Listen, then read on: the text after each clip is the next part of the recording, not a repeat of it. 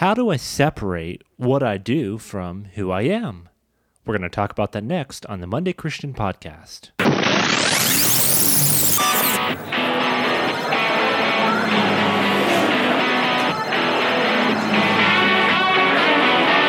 You're listening to the Monday Christian Podcast, the program dedicated to helping you put into action the truth of God's Word that you hear on Sunday to your everyday life on Monday. And now, here's your host, Ezra Beyer.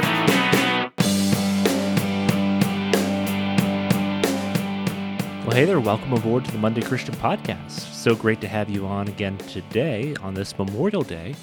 Just a huge thank you, by the way, to all of our veterans, especially in the States. I know in Canada you celebrate Victoria Day a week ago, so a little bit of different celebration here. But for those in the States, man, a huge thank you to all of our veterans who have served and just really paid the ultimate price, just in so many different ways for the freedoms that we experience today.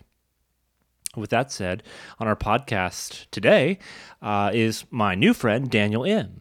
And Daniel is the senior associate pastor in Edmonton, Alberta, at Beulah Alliance Church. It's a church that's been around for around 100 years, runs about 3,000 to 4,000.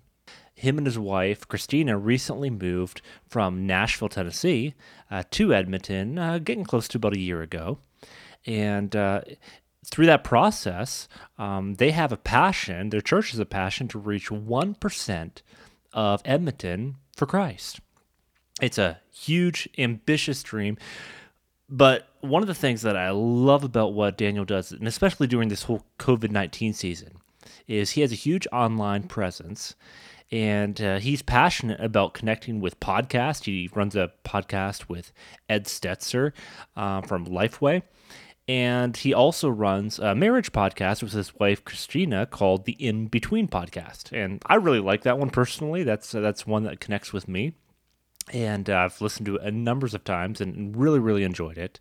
Daniel's written several books in the past, but his latest book that's come out is You Are What You Do: And Six Other Lies About Work, Life, and Love. It's a really fascinating read. One of my favorite books that I've read of 2020. And as I was reading it, I said, man, I really want to have him on to discuss this. Sent him an email, and he graciously agreed to come on board. You're going to hear that conversation next. And so let's go ahead and get right into it.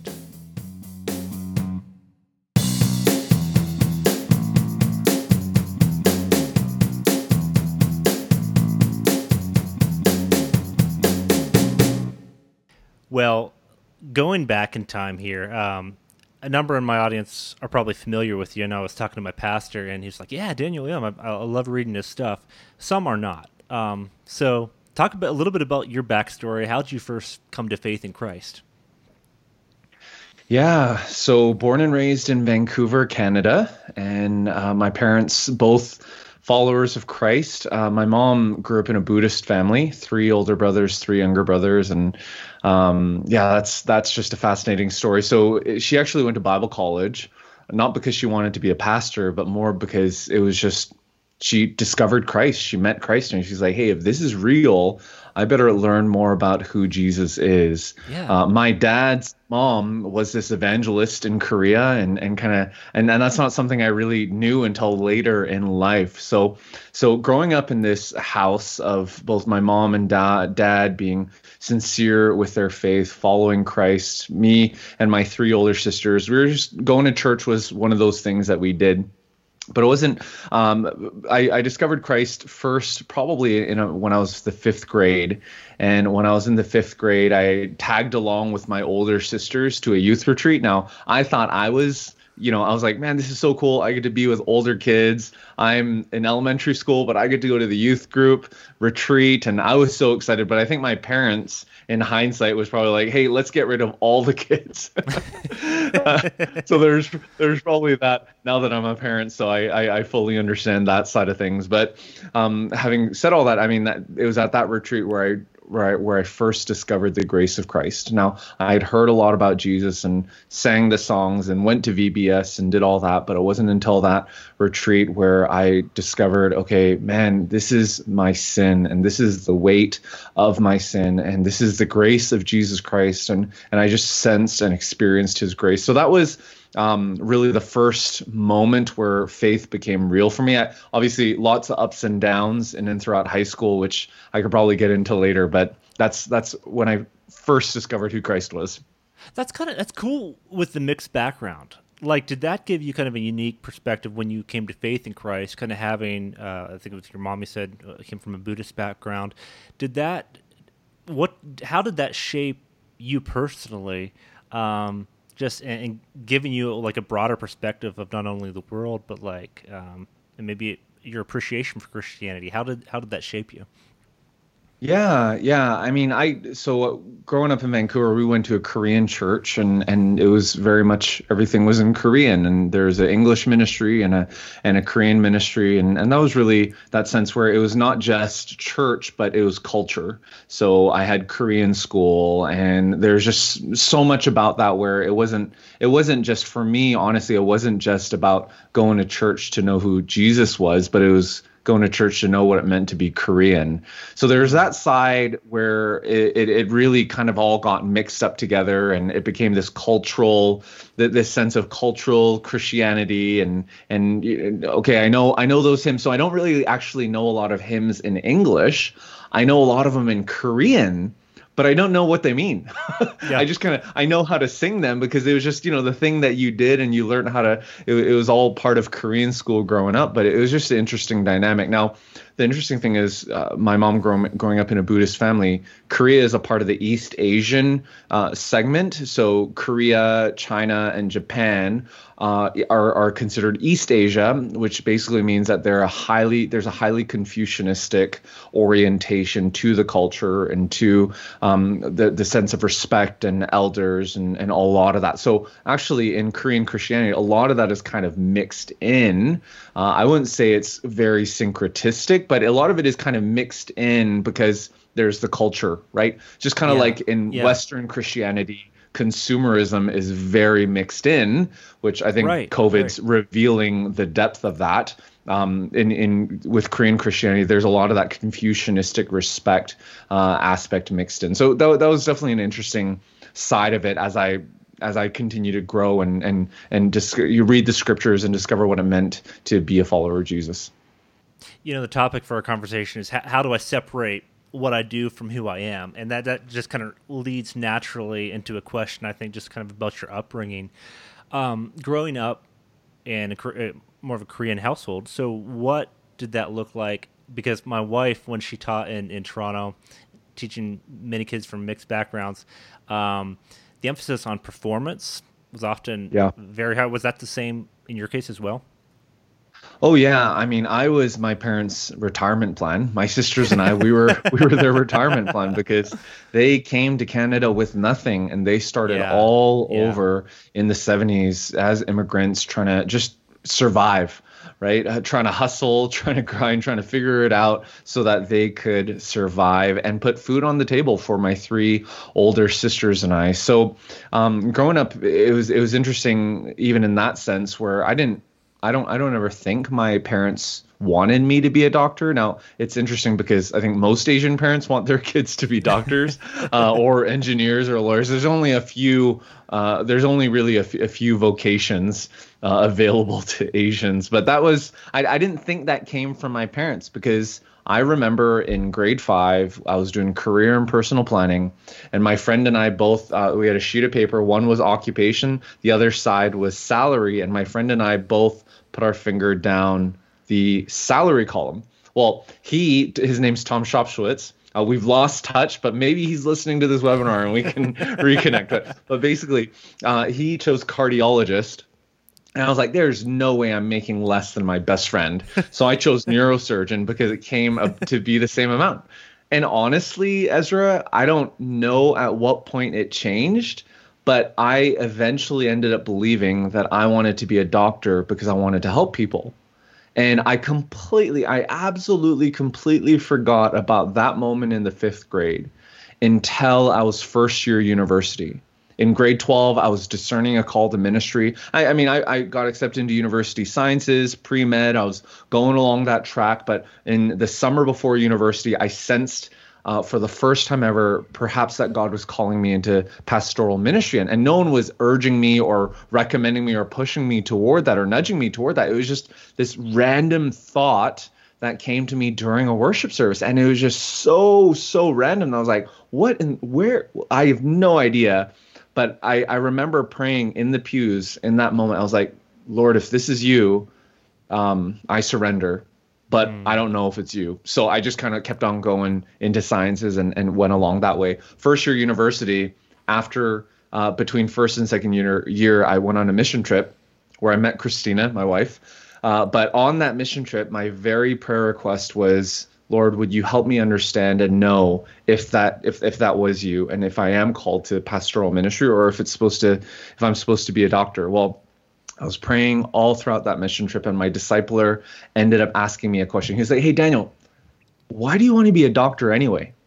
I mean, it's right. It's a very simple question, yeah. But I honestly hadn't asked myself that at all. So I was like, oh, I actually don't know. I've just always wanted to be a doctor. And he's like, no, really think about it. And immediately, fifth grade, that memory came to mind, that career and personal plan, which I had completely forgotten. And the moment that memory came to mind, it was as if the Holy Spirit prompted Matthew 7 in my heart. And it was, Matthew 7, are you going to build your house on the sand or on the rock? And it was just so crystal clear that, God's direction in that moment. So that's that.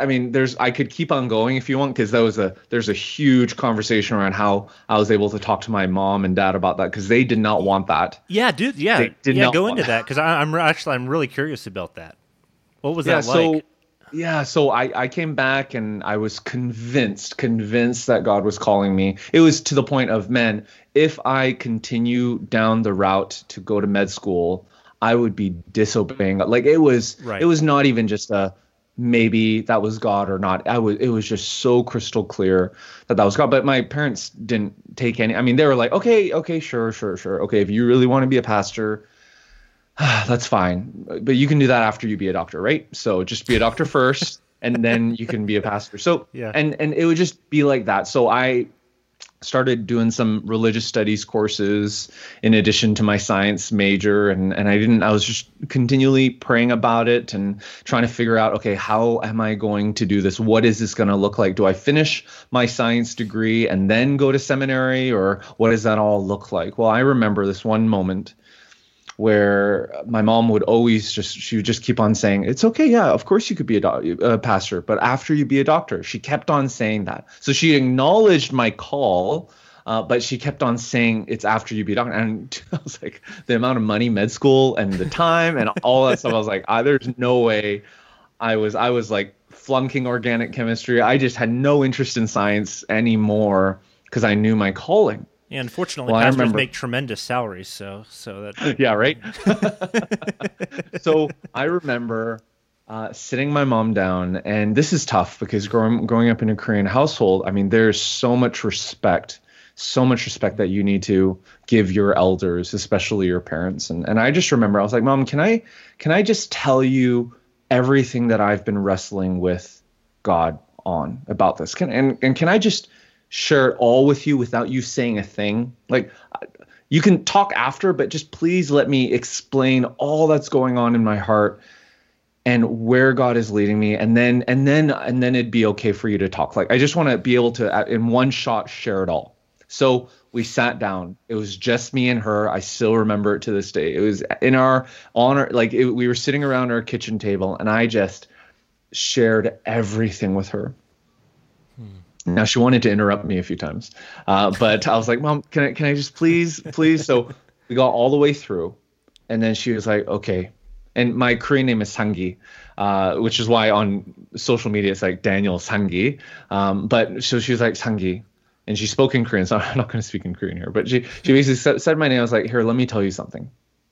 When you were in my womb, God told me that you were going to be a pastor. I just assumed it was going to be after you became a doctor. No, but so what's absolutely incredible about that is that assumption, but also she had never, ever told me that. Never, ever did she tell me that that God had told her that I was going to be a pastor. And my grandmother had always prayed for all of her grandchildren that one of us would be, that all the grandchildren would be, that one person would be a pastor. Oh, and she she never thought it was going to be me. She always, because I was kind of a troublemaker and there are lots of different things. She always thought it was going to be one of my cousins. But it was just fascinating. And I'm so grateful to this day that my mom didn't tell me that until then, because I think that would have caused confusion, or it maybe would have led to not as much of a level of certainty in my call toward ministry if it was like, oh no, God told my mom, so I guess my mom knows, so. Man, that is fascinating. Like I didn't know that part of it. That's such a cool story. I was thinking as you were sharing, just the differences, and we see this in Canada and the U.S. I would say a lot, but in different ways, where parents will put on their kids expectations that you're going to do this or that, and then maybe you can do some ministry on the side. Then you can, but I want you to do. You've gotten the opportunity to work with a lot of different people. I think it's in, I don't know all the places, Montreal, Nashville, Vancouver. Now you're in Edmonton. How do you see this playing out? What are some of the maybe burdens that parents put on their kids, and that maybe if they're watching, you could say, hey, maybe ease up a little bit on here, and it would help the kids out a little bit. What would be your thoughts? Yeah. So in my book, in my newest book, it articulates these 7 lies, right? Mm. And one of the lies is you are who you raise. Mm. And it's a fascinating thing that I wrote the book now, I finished writing it almost a year and a half ago, because, you got to submit the manuscript early and there's all that side of it. Yeah. But as I continue to loop around it, and as I continue to think through the 7 lies, especially in light of COVID-19, I was like, okay, what relevance does the book have right now? And I'm beginning to see the book in different lights. The interesting thing with that lie, you are who you raise, there is so much identity that parents place in their children. Right. And what's fascinating is right now, now that parents have to homeschool, and they're working from home, they're homeschooling, they're trying to figure all this out. And they're like, maybe they thought they were a great parent when their kid was going to soccer and going to this and going to that. And now that they are with their child and having to be the one who is teaching them and entertaining them and doing all this stuff, I wonder how many parents' perception of their identity is beginning to maybe crumble. Yeah, because they realize it's actually they're not all that they thought they were, or their kids weren't all that they had thought they were.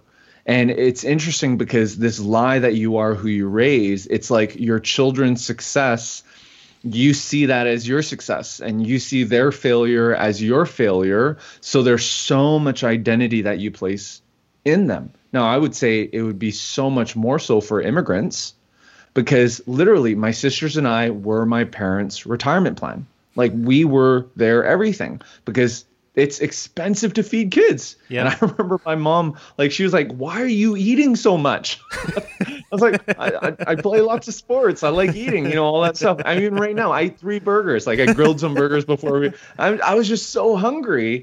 And, when you think about that, it's just, I wonder what God is doing and how he's changing our perception at the moment. Yeah, that's such a great point, because you go from whatever parents might spend with their kids, 4-5 hours till they go to bed, and then you double that, you triple that time. That can't help but reveal something. Right? Yeah, exactly. I really want to get to this part, because you write in your book, so you go through. Well, obviously you outlined your of coming to faith in Christ, and then also your call to ministry. But I want to get into your time of going to Korea, and back us up, because this was one of the really fascinating points in the book, and this really connected with me. Tell that story of how you ended up going over to Korea. I don't know how much you want to share of your time over there, and then coming back, and especially kind of the transformation that maybe God did in your life while you were over there. And just with this whole theme of like finding our identity in Christ as opposed to what we do. Yeah. So, I mean, it's been 10 years since we came back from Korea. It was actually on April 1st, 2010 when we came back. And I mean, even just me writing about the story and writing about what happened, and I kind of bookended in the book where I share a little bit about the beginning, and then at the end, the last on You Are What You Do, the chapter, and then on the last chapter where it's You Are Your Past, I talk about honestly some of the ways that God is still shifting and helping me understand why we had gone in the first place, and how he redeemed that, right? Because our past, he can bring about beauty from those ashes. But for a long time after we had come back, I felt like it was all ashes. So what's interesting is, to back it up a little bit, I was in Montreal at the time, just got married first. I mean, we were in a church plan initially, but then we moved to Montreal, and it was kind of first time being paid, vocational ministry. I was doing seminary at the same time. And I mean, we just loved, Montreal. I mean, Montreal is just an incredible city, but it's also a hard city. It's a dark city spiritually, but it's a grind because of the tension between the English and the French. And there's just this constant, if you visit Montreal, it's incredible because you have the Jazz Fest and the Cobblestone and Old Montreal, and it's just a very romantic European city. You live there, it grinds on you. It so grinds on you because of some of the spiritual dynamics, but also the English-French dynamics that are going on. So, So ministry was great. I mean, loved it. Still love the church, the church family that we were a part of there. Still friends. Actually, was texting with the lead pastor there just today. He sent me a message this morning. So still love them all. But when we were there, my youth pastor growing up in Vancouver contacted me, and he was like, "Hey, would you ever like?" He invited me to come and speak at a retreat in Korea.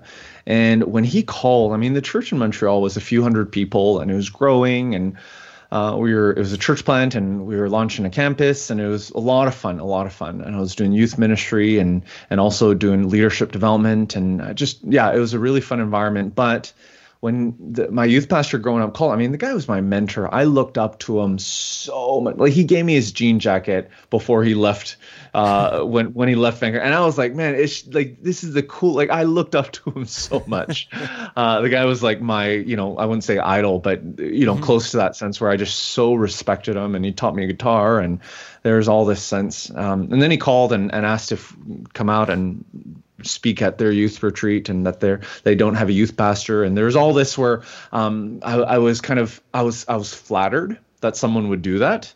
I was still early on in ministry, and that someone would ask me to keynote a retreat.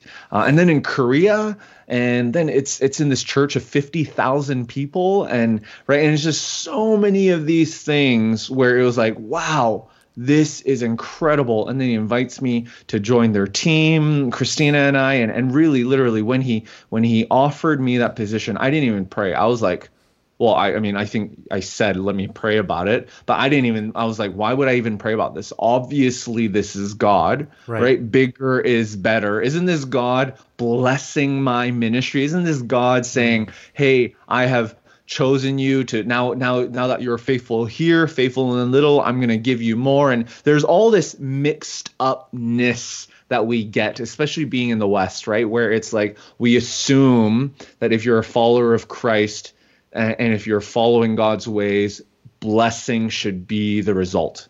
And we don't ever think that pain and struggle can be God's will, maybe until after the fact.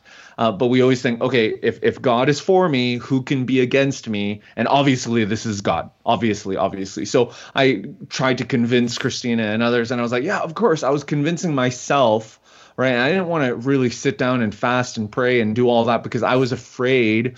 I didn't realize this at the moment. I'm talking about this in hindsight. Right. I think I was afraid that God would say that it wouldn't actually be God. Oh, interesting. I didn't really know how to process it because I literally assumed that because the opportunity is bigger, obviously it's God. Now, if you haven't read Eugene Peterson's memoir. Oh, it's awesome.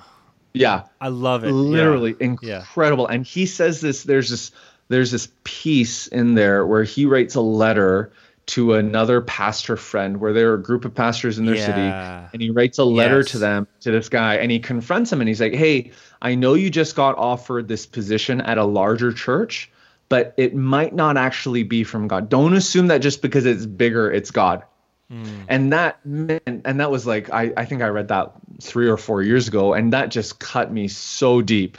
Yeah. 'Cause I was like, oh, I believed that lie. I believed that bigger meant a better blessing or more prestige, more this, more that. And obviously God wouldn't put a sinner in that position, or God wouldn't put someone he didn't think could do it in that. And I was all mixed up, right? It was all mixed up, that it was really more about me than it was about God and what he was doing. Anyways, we go, man, we had the time of our life in Korea. God was just so moving powerfully. I see a flag of China behind you. I mean, my wife's an ESL teacher. Okay, yeah, and Christina and I met on a mission trip in China, and for anyone who's ever done missions overseas, I mean, you just see God move in incredible ways, and that is what, like, literally, I felt like I was in Acts, the type of ministry that we were able to be a part of in Korea, and the team was so tight knit and just loved every aspect about that experience. Well, long story short, Christina gets pregnant, and my mentor, I mean, his wife is pregnant as well. And both of their children actually pass. One passes away in the womb. The other one is a preemie and passes away. And man, the enemy just so used that to cause a massive division between him and I. So many lies, and there's so much hurt and misinterpretation and struggle between the two of us, where I was like, how do you think that I did not mean that? And there's so much where I just see in hindsight, it's the enemy's hands all over it. And God was so blessing the ministry, like people coming to know Christ, people being set free in Christ. The ministry was growing. I know I talked all that stuff about growing, but really there was so much fruitfulness happening in that ministry in Korea. And then all of that happened. And then basically he said, I don't want to work with you anymore. Right? I don't want to work. You just go back to Canada. And that, I mean, and he also said, I don't even think you're called to ministry anymore. Wow. And this coming from, remember at the beginning of the story, this coming from the guy who literally I looked up to, like he was my mentor, like I placed and everything was beginning to shatter for me. 'Cause I was like, wait a second, did I mishear God in coming? Am I not actually called to ministry? Am I? And so much self-doubt came into my heart, came into my mind, and I was just in the pits. Now, this is a long story. No, it's great. Keep going. Okay, so long story short, my eldest daughter, her middle name is Providence. So Victoria Providence Im. And the reason we named her Providence was because God, it was to signify the fact that God is so sovereign and so providential, regardless of what we may see with our eyes or might be experiencing, that ultimately we need to place our trust in the sovereignty and the providence of God, because we don't know the whole story. We only see in part, but we don't know the whole story. That was the significance of her name, and it was that constant reminder for us. Well, believe it or not, Ezra, God in his providence and God in his mercy, before all of this went down, I had several dreams. I had two specific dreams where God was reminding or giving us a sense that change was going to happen, and giving us a sense that we were actually going to be leaving Korea. Now, when I woke up from those dreams, I didn't know that it was God. Right? I don't have this thing where it's like, oh, yeah, God, give me a dream. And I get the dream, and it's like, it wasn't that. But when I woke up, it was the dream was so vivid and it was so different that I was like, I don't know if this is my imagination or the tacos or whatever it was, but I'm going to write this down because I am not quite sure. And I wrote that down. And for anyone who has dreams, and I mean, in the scriptures, right, it says your young men will dream dreams, your old men will see visions. I mean, God is still in the business of speaking to us and speaking through dreams. I 100% believe that. So have a notepad, write stuff down, but anyways, and journal anyways. But having said all that, these two dreams I had, and they came to pass. And after they came to pass, and this was the final week, I was about to pay tuition because I was still doing seminary, and I was trying to pay, and I was trying to click. I was going to click to pay, and it was a week early before it was due, and I couldn't. And I don't know if you ever get those moments where it's just like there's this, I don't even know how to say it in words, but I'm like, why can't I just click? Like, it's not even like I feel someone holding my hand back, but it's just this, don't do it. And I'm like, I don't know if this is, once again, is the tacos or what, literally, but I'm like, okay, well, tuition's not due until next week. So whether this is God or not, I have no idea, but why not wait? And I just kind of went like that. Well, the day before tuition was due, that's when the lead guy of the English ministries, my mentor, he brought me into his office and was like, "Hey, you're done. You're going." And just he said all that he said about denying our call to ministry and asking us to reconsider all this stuff. And after he said all that, honestly, I was heartbroken. But God in his providence that night, one of our pastors growing up, he actually, a pastor that Christina and I knew, him and his wife actually called us on Skype, and they're in Ottawa. They were actually in Calgary, and we hadn't talked for years, but they called us and they were like, we've been praying and you were just on our hearts. Mm-hmm. And this is the day it happened. And they're like, we don't know why, but we've just been praying for you. And we're just wondering, how's it going?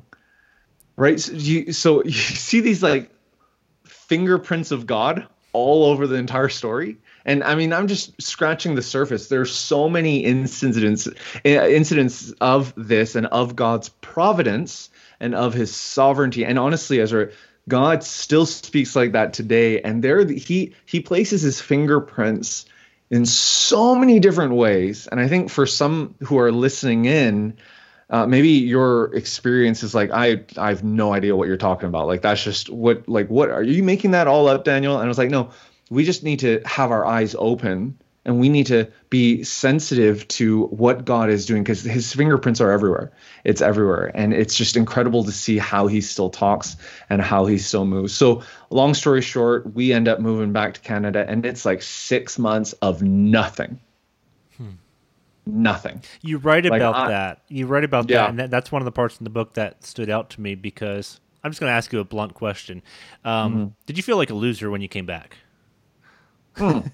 My life was over. Yeah, I was like, literally, I felt like my life was, I mean, obviously my life wasn't over, but I felt like that because, I mean, the title of the book is You Are What You Do. And that's partially because in the West, I think that's a core lie, right? As kids, you're asked what you want to be when you grow up, and we answer by what we want to do. As adults, how long into a conversation until you ask them what they do, and you judge them based on what they do. And if you don't ask, you're likely trying to guess what they do. And at the end of our lives, we're measured by what we've done, right? So it's such a core lie for us. And for me, I don't know if you're into the Enneagram, but I'm at Enneagram 3, and I mean, it's just like... I just can't... you did that, you and your wife did that podcast on the Enneagram. I've gotten... Yeah. And I have not gone into that at all. I came home because I was listening to it, and I told my wife, I was like, "We need to do the Enneagram together." So it's on our list. I'm going to, but cool. I'm a few steps behind. And it's not the be all end all, and people have differing opinions on it, but I just think it's one of the many tools out there, right?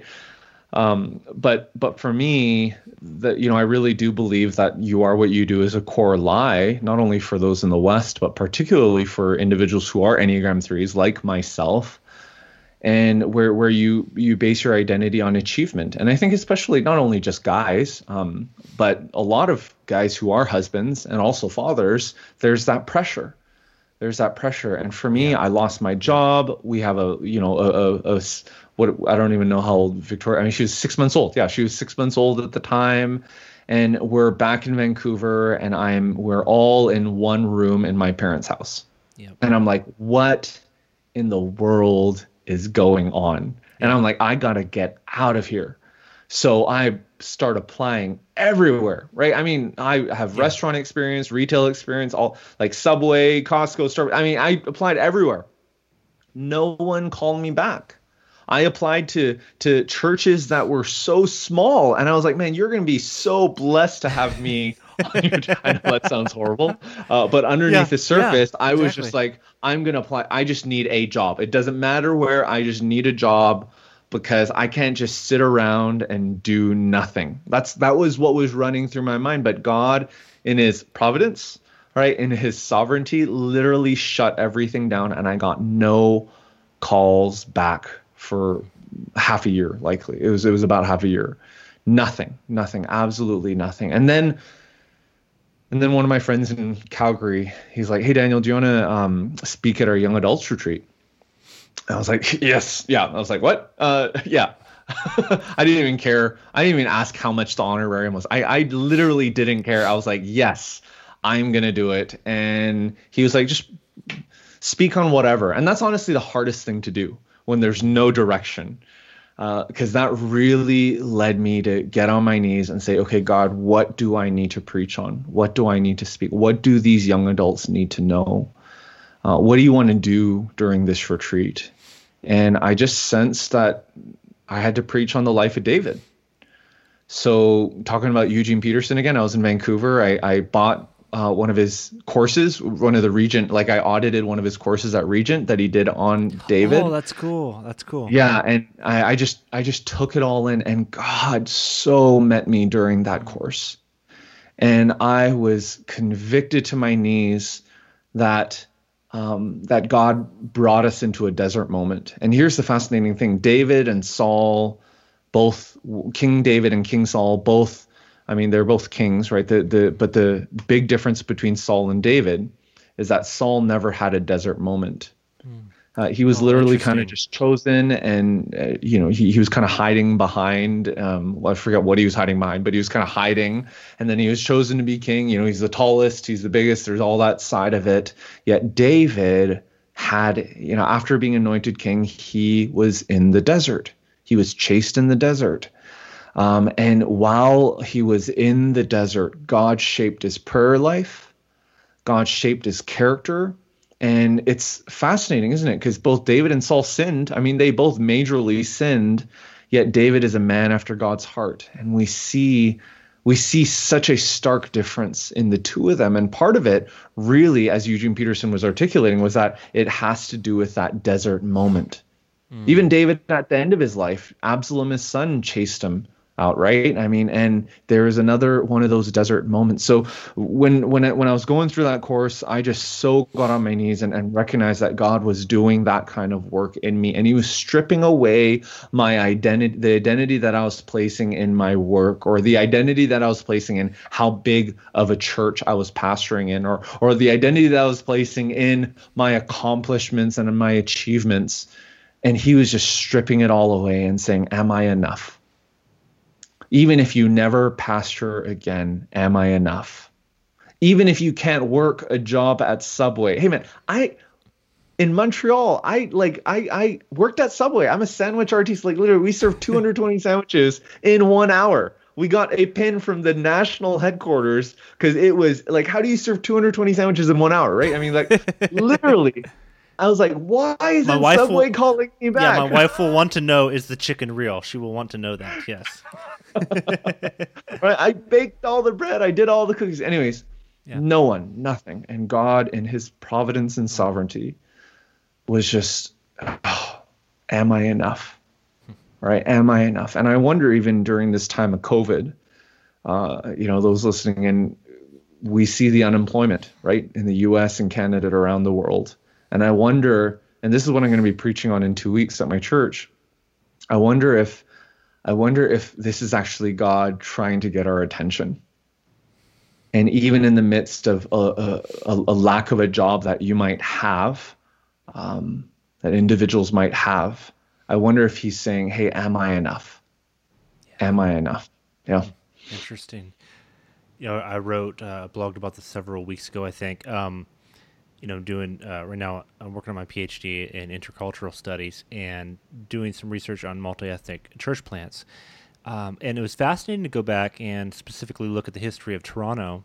Stuff was locked down on Sundays, right? It was locked down. Toronto was a boring city. It was, and that wasn't just Toronto. That was many places.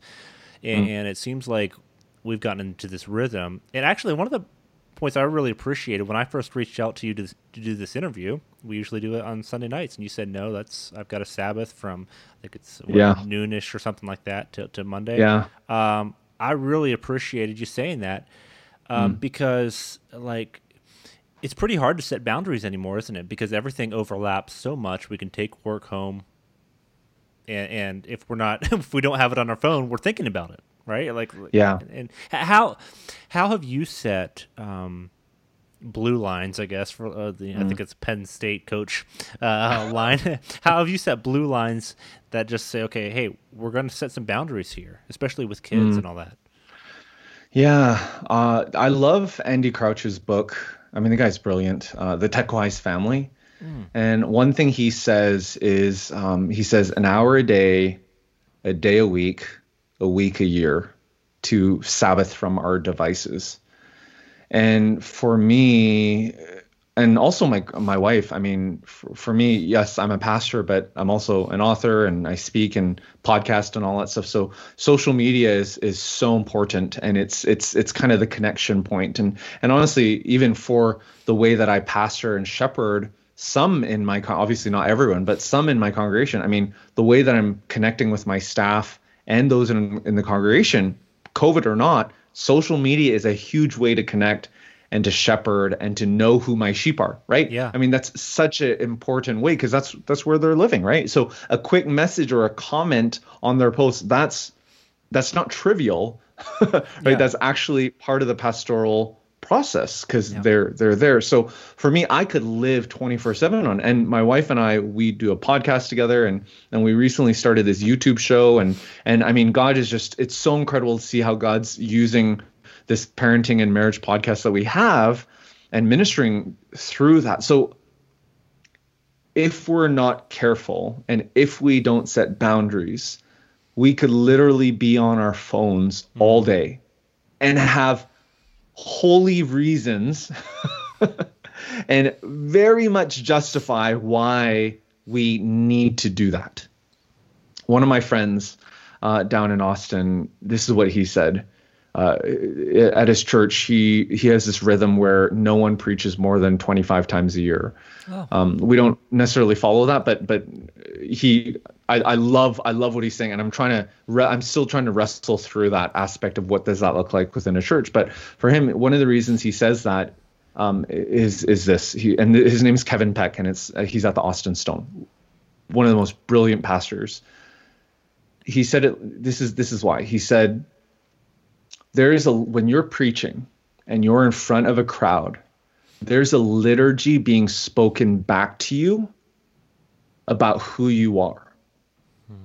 And when you are in front of a large crowd of people and everyone is silent and listening to everything you say, there is a liturgy being, I know church, there's liturgy in our church, but there's a liturgy being spoken into your soul as to Daniel, you are important. Daniel, you have something. Daniel, you, and there's all of his liturgy being spoken back to us. Well, Ezra, the same is with our phones.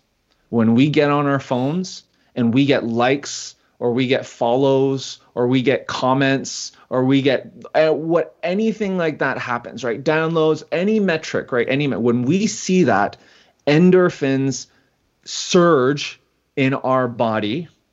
And the same place in our mind that actually gamblers, that light up for gamblers and light up for drug addicts, that's the very same place that gets lit up when we see likes on our photos and comments. It's the exact same place.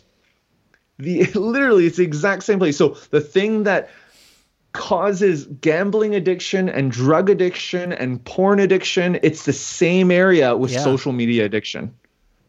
And if we are not careful, we are going to there's so much spiraling that can happen. And because here's the flip side, right? When everything's going great, like, oh man, look at all the people who are following me. Oh, look, I'm so important. Look. And then you post and no one likes and no one comments. And it's like, you get the flip. You get depressed.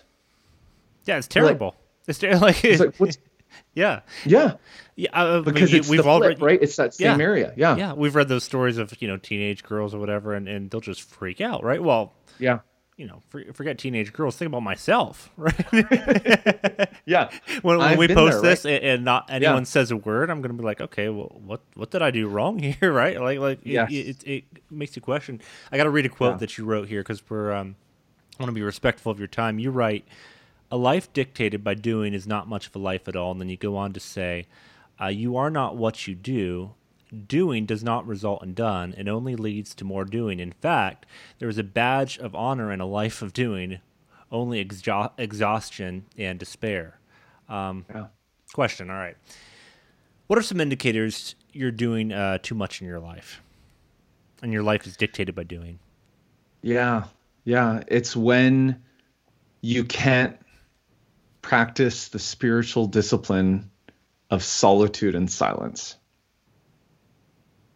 When you can't actually sit down, or when you can't actually get in line at the grocery store and just observe and look and wait, but rather you are constantly pulling out your phone, even if it's like 20 seconds before you get to your line, or you can't wait, right? You're literally, where anytime there's free time, you're pulling out your phone, or you're doing this or you're doing that. I think that's an indication that we are addicted to doing and we are addicted to busyness.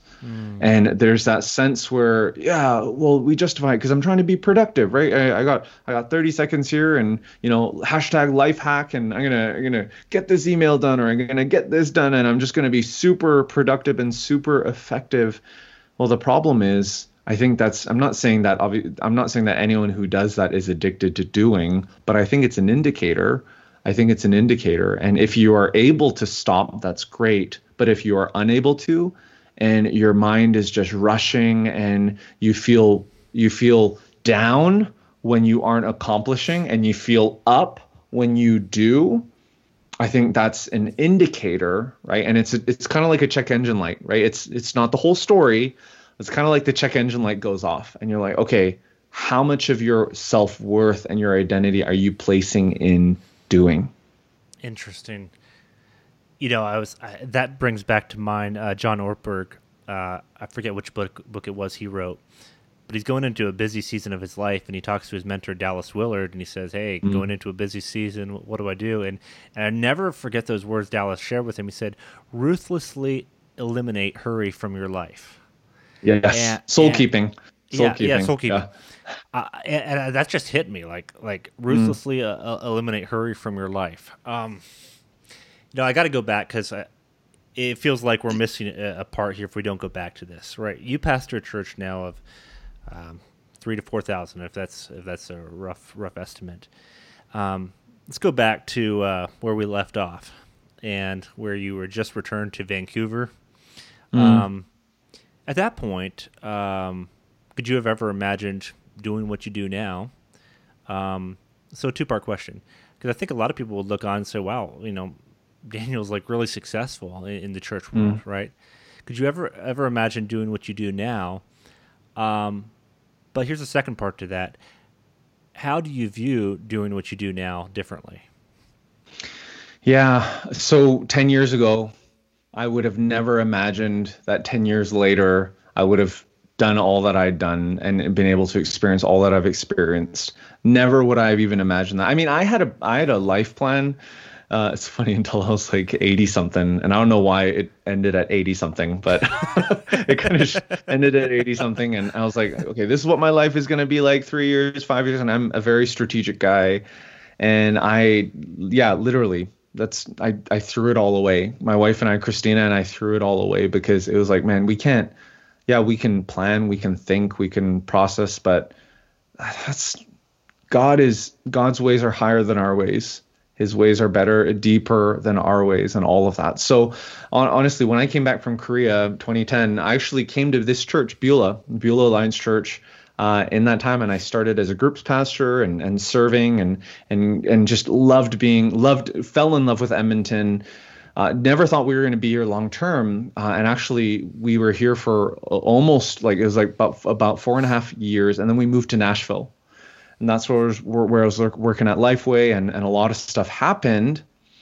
And then about 9 months ago, we moved back. So I'm not the senior pastor yet, but we came back for a process of succession. So we're in the middle of a process of succession, basically, for me to lead the church into its 100th year and beyond. So senior associate pastors, is that right? Yeah, senior associate pastors. Sorry, yeah. No, that's okay. That's okay. So, so we came because of succession and to begin leading this church into its 100th year and beyond. So, honestly, I didn't 10 years ago. Asked me 2 years ago. 2 years ago, I wouldn't have thought that we would be here. We loved our life in Nashville. We loved serving the church through LifeWay, and I was a teaching pastor at my church, and we just loved every single aspect about our life there. Yet God, so Christina and I, our entire lives, we've lived like this. Since we've gotten married, Lord, here we are. And just open-handed. And God, we just got our green cards. And, as a Canadian, how expensive and long and lengthy is a process that is. We had just gotten our green cards. And I was like, this is it. Seriously, I can't believe this has happened. We got our green cards. We can move wherever. We are now here. And then God just uproots and begins unsettling our hearts. And we have no idea why. No idea why. And then, it's a long story, but basically, long story short, we end up moving back to Edmonton because of this. That's, and your passion now is to reach, I think it's 1% of Edmonton for Christ. Yeah. As such a cool, that sounds a little bit like one of the guys I know, Vance Pittman, down in Las Vegas. Yeah. And obviously huge passion for that. Let's wrap things up here. Let's close out with this one.